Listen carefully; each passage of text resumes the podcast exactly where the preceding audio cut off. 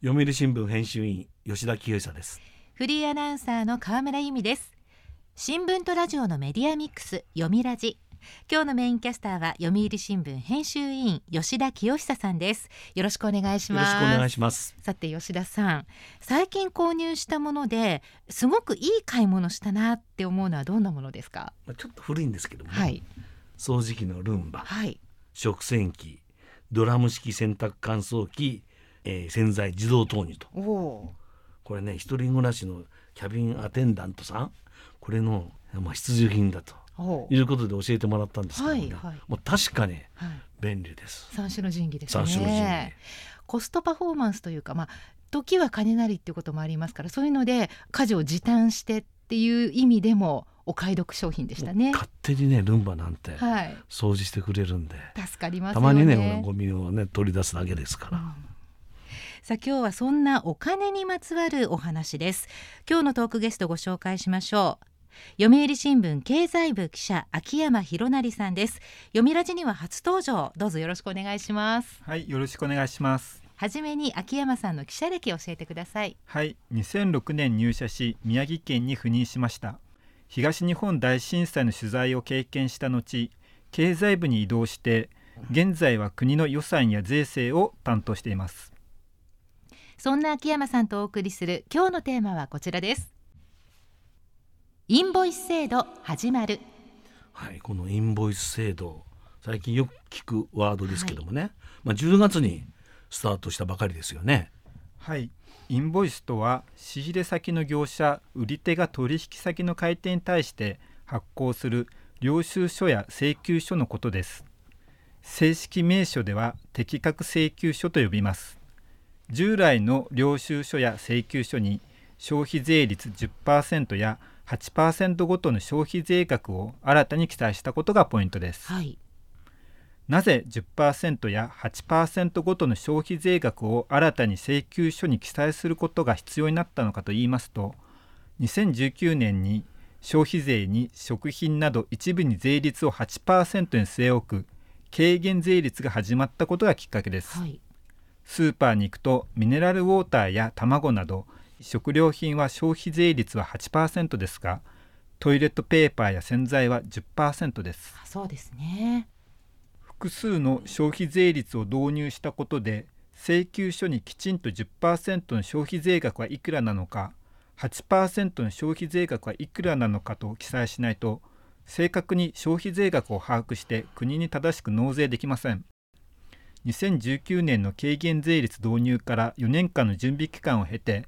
10月1日からこのインボイス制度がスタートしました。この制度の導入に、まあ、周りを見ると反発している人もいらっしゃいますよね。はい。インボイス制度に反対して9月下旬には首相官邸前でフリーランスらが参加して反対集会が開かれました。立憲民主党はインボイス制度の廃止を求めていますなぜ制度に反対するのかというとインボイスを使うには税務署に登録する必要があります。年間売上高が1000万円以下の事業者は消費税の納税が免除されていますがインボイスを発行するために税務署に登録をすると課税事業者に転換することになり消費税を納税しなければなりません。はい。これまで納税を免除されてきた個人事業主にとってはインボイスを発行するようになると事務的な手間が増え新たな税負担も出るため反対の声が上がっています。これ登録しないとどうなるんですか？はい。これまで売り手の側に立って話してきましたが、はい。インボイスがないと仕入れ側買い手にとって消費税を納めるときに納税負担が大きくなってしまうのです。もうというと？はい、おもちゃ屋さんを例にしますとおもちゃ屋さんはお客さんから消費税を受け取る一方で仕入れするときにおもちゃの製造メーカーに消費税を支払っています。はい国に消費税を納税するときにはお客さんから受け取った消費税から仕入れた先に支払った消費税を差し引きます。はいなるほどね、まあ、仕組みはそうなんですがポイントっていうか要点っていうのはそこら辺はどうなんですかね？はい、ここからがポイントなのですが10月1日のインボイス制度開始後はおもちゃ屋さんは仕入れ先のおもちゃ製造メーカーがインボイス制度に登録していないと製造メーカーに支払った消費税を差し引けず税負担が重くなってしまうのです。それでしたらおもちゃ屋さんはおもちゃ製造メーカーに対して納税負担が増えた分の値下げを求めたり別の仕入れ先を探したりします。ま、そうなると、まあ、インボイス制度に登録しない、まあ、事業者がですねもう契約打ち切りになったりしませんかね？はい信用調査会社東京商工リサーチが8月大企業と中小企業5390社を対象に行った調査では1割弱の451社が制度開始後は免税事業者と取引しないと回答し184社は取引価格を引き下げると答えました。優越的な地位にある事業者が一方的に取引を打ち切ったり取引価格を引き下げたりする行為は独占禁止法違反にあたる可能性があります、はい、例えば日本タバコ産業は葉タバコ生産農家に対して協議をせずに制度に参加しない場合代金から消費税分を全額引き下げると一方的に伝え公正取引委員会が注意しました。公正取引委員会によると9月末までに違反の恐れがあるとして注意した事例は36件に上ります。相談件数は増加しており公正取引委員会は違反が確認された場合は厳正に対処する方針です。なるほど、まあ、こうなりますと年間売上高1000万円以下の事業者というのはどうすればいいんでしょうかね。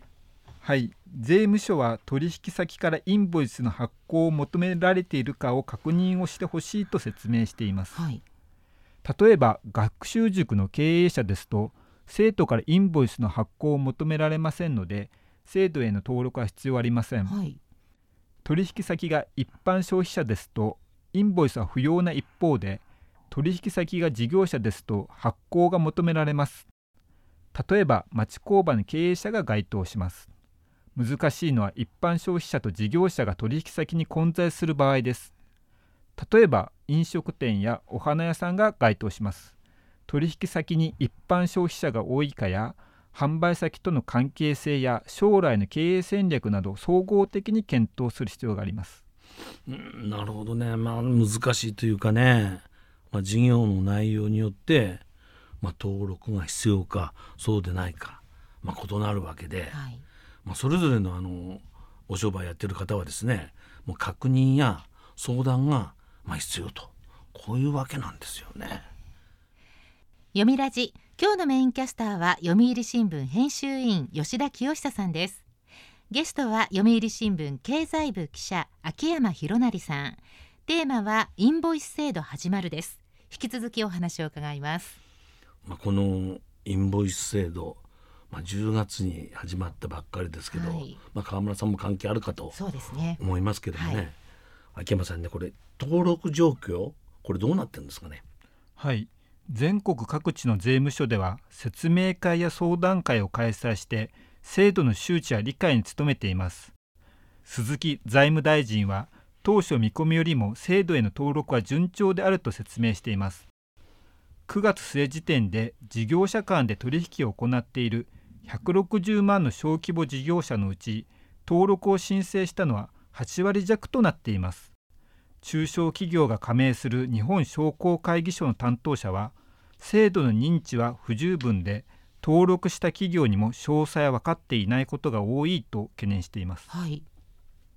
信用調査会社帝国データバンクが10月に行ったアンケート調査では制度導入により9割の企業は懸念があると答えました今後トラブルが起きないか不安が多い。機械器具卸売や作業時間が大幅に増加しスタッフが疲弊している。飲食料品小売など戸惑いの声が聞かれました。なるほどね。まあ個別具体的な業界ごとの反応のあ例どういったことになってます？はい。個人タクシー運転手で構成する全国個人タクシー事業連合会ではおよそ1万8000人いる運転手のほぼ全員が登録を済ませたといいます。タクシーを利用した会社員らが経費を清算する際運転手が未登録のままだと受け取った領収書はインボイスではないため利用が控えられる恐れがありました。なるほど。連合会では法人のタクシー会社に客を取られるとの危機感から3年ほど前から会員に登録を促し税負担への理解を求めてきたといいます連合会では利用者が判別できるように登録事業者は電電虫と呼ばれる黄色い表示灯のままとしますが未登録事業者は白い表示灯としました。工夫してるんですね。わかりやすいように。高齢者に短期の仕事や経営作業を紹介する全国シルバー人材センター事業協会は会員の多くは消費税負担がない高齢者です協会としては高齢者に納税や事務負担が増す課税事業者に転換は求めませんでした。担当者は年平均44万円しか稼がない高齢者が課税事業者になる利点はないと話しています。なるほどね。まあこうやって見るとね導入に合わせ、まあ、事務作業は、まあ、当然増えると。税務署だって、はい。多分ね事務作業増えてます。他に何か動きあります？はい、制度開始でインボイスに対応した領収書かどうかの確認や記載項目が増えるため事務手続きの負担が増します。事務負担を軽減するため企業のデジタル化が注目され会計ソフトを提供する事業者は営業を強めています。スマートフォンで手軽にインボイスを作成しメールで取引先に送るサービスなどが出ています。はい。ハンコ業界は特需に湧いています。これまで使っていた請求書や領収書に登録番号や消費税率ごとの税額を記すゴム印を押せば制度に対応したものとなり手軽さから注文が相次いでいました。9月下旬東京都内のハンコ店を取材した際従業員が残業や休日出勤をしてインボイスの登録番号が記されたゴム印を制作していました。近年の規制改革でハンコ離れが進む中会社にとって追い風となっていました。そういえばねついこの間までペーパーレスではい。ハンコ離れという記事をねよはい。読みましたけども、まあ今は追い風になってるということ。あとね、まあ、細かいところでいろんな事務作業が増えたり国としても支援策どんなことを講じてるんですか？はい。10月1日のインボイス制度開始に伴う負担を軽減するため政府はさまざまな経過措置を設けています。最も影響が大きいとされるのはこれまで消費税を納める必要がなかった小規模事業者です。インボイス発行のために課税事業者に転換したら新たな税負担が生じるため政府は激変緩和措置として3年間は売上時に受け取った税額の2割を納めればよいとしました。事業者は複雑な計算をしなくても売上高を把握しておけば消費税の申告ができ事務負担も軽くなります。はい。登録しない小規模事業者が取引を急に打ち切られないようにするためインボイスがなくても未登録事業者からの仕入れでも6年間は仕入れ時に支払った消費税の一定割合を差し引くようにします。会計ソフトやレジなどインボイス対応に必要な IT ツールの導入支援もありますかかった費用の最大4分の3を補助します。税理士への相談や販路拡大のための宣伝費用への補助金もあります。11月中にもまとめる補正予算案で政府は導入支援費などを盛り込む予定です。私ねある小さな小売店専門店に取材してみたんですよ、はい。インボイス制度について。まあその業界は納入する方の立場がね優越的でまあお店のご主人さんインボイス登録してますか？なんて言うとではお宅にはもう品物納めません。とかだったらもううち廃業しますとか言って。はい。と言われかねないと、まあ、結局このままいくと数十万単位でお店がかぶっちゃうと。負担を強いられるってそうことですね。そうそうそうそう。でまあかつ事務量も大きく増えて、まあ、こういった点が本来はその何小売店で納入される方が優越だと思ってたんですけどむしろ、ね、納入する方の方が優越でお店がかぶっちゃうという話、まあ、こういった場合ね国とかはどういう対応してるんですかね？はい。あの吉田さんがおっしゃる通り制度開始から1ヶ月でさまざまな不安の声や、まあ、困惑の声が聞かれています、公正取引委員会によりますと事業者がどの事業者と取引するのかは基本的には自由です。ただ公正取引委員会は困ったことがありましたら公正取引委員会や国税庁の相談窓口に相談するようなことを求めています。まあ、制度が定着するためには、まあ、いずれにせよ事業者の理解を求める努力が今後も必要だということですよね。はい政府は制度開始前に閣僚級の会議を立ち上げました。制度開始が近づくにつれ不安の声が高まっていたためです。岸田総理は9月下旬の初会合で中小小規模事業者から不安の声も上がっている。政府一丸となって事業者の抱える不安を解消すると述べました、はい、これまで消費税を納めてこなかった事業者にとって制度の理解がまだ進んでいない現状もあると思います国税庁は専用のコールセンター中小企業庁も相談窓口を設けています政府にはこれからも周知に努めるとともにきめ細かく事業者の不安に寄り添う姿勢が求められますまああのインボイス制度まあ、取引の税額を、まあ、正確に記し、まあ、消費税というものの透明性公平性を高めるためにはねこれ、まあ、不可欠な制度ではあるんですよ。これは確かです。とはいえとはいえねただこの円滑な導入に向けて小規模事業者納入、えー、する方もね先ほど言いましたが政府の支援策がこれは欠かせないとこういうことですよね。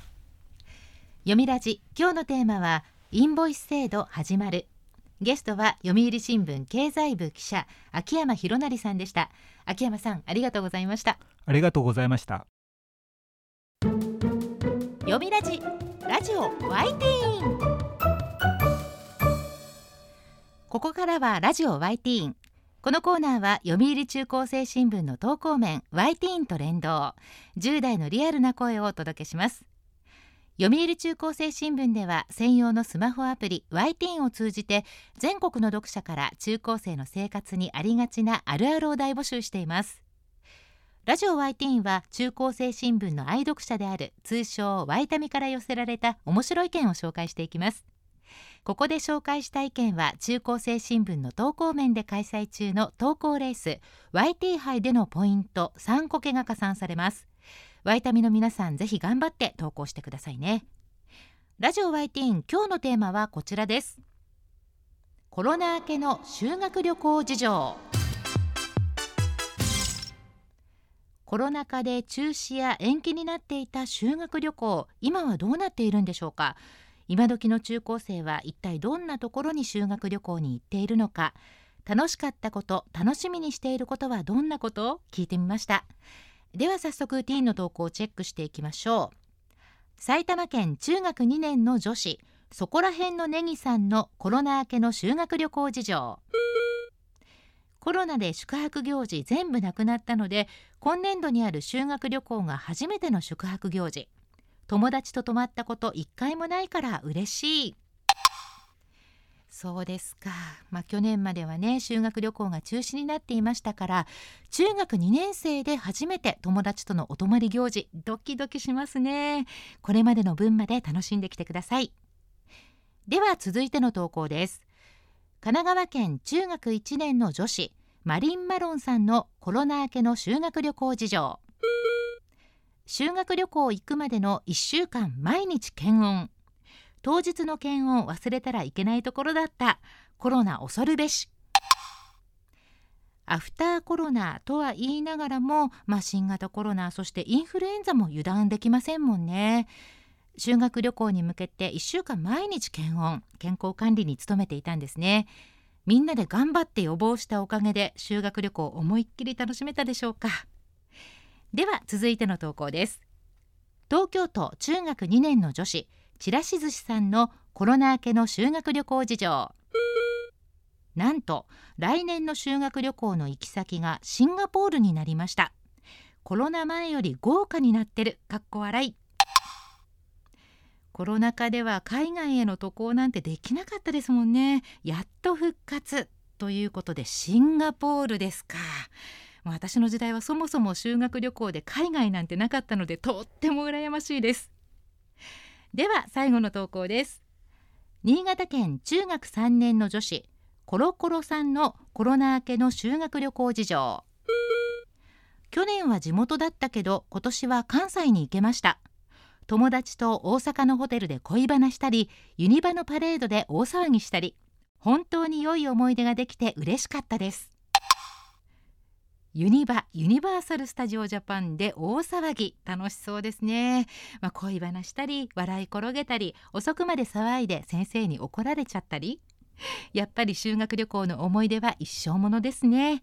ティーンのワクワク感が伝わってくる投稿ばかりでこちらも嬉しくなりました。ということでラジオ y ティ今日のテーマはコロナ明けの修学旅行事情でした。読売中高生新聞は社会の最新トレンドを学べるニュース記事から受験に役立つ学習情報など10代の心を刺激するコンテンツ満載です。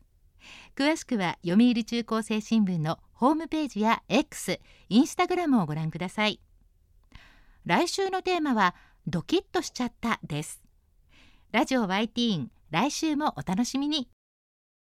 週刊ニュースラジオ読みラジお別れの時間です。今日はインボイス制度のお話でしたが吉田さんいかがでしたか？いやあの現場を取材してですね、はい。まあ、とにかくあの事務量が面倒くさくて年も年だから廃業するなんてね、えー農家やね伝統工芸品の職人さんがいる話、まあ聞きましたけどもねこの点もね、まあ、なんとかこの政府はね、えー支援策を徹底すると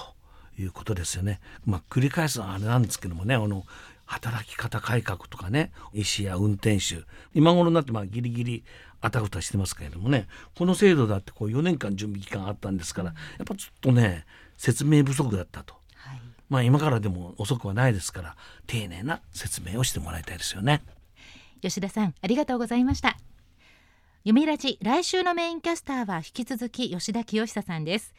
トークゲストは読売新聞教育部記者小林雄一さん。不登校やいじめの現状と教育現場の新たな取り組みについてお話を伺います。どうぞお聞きください。読みラジまた来週。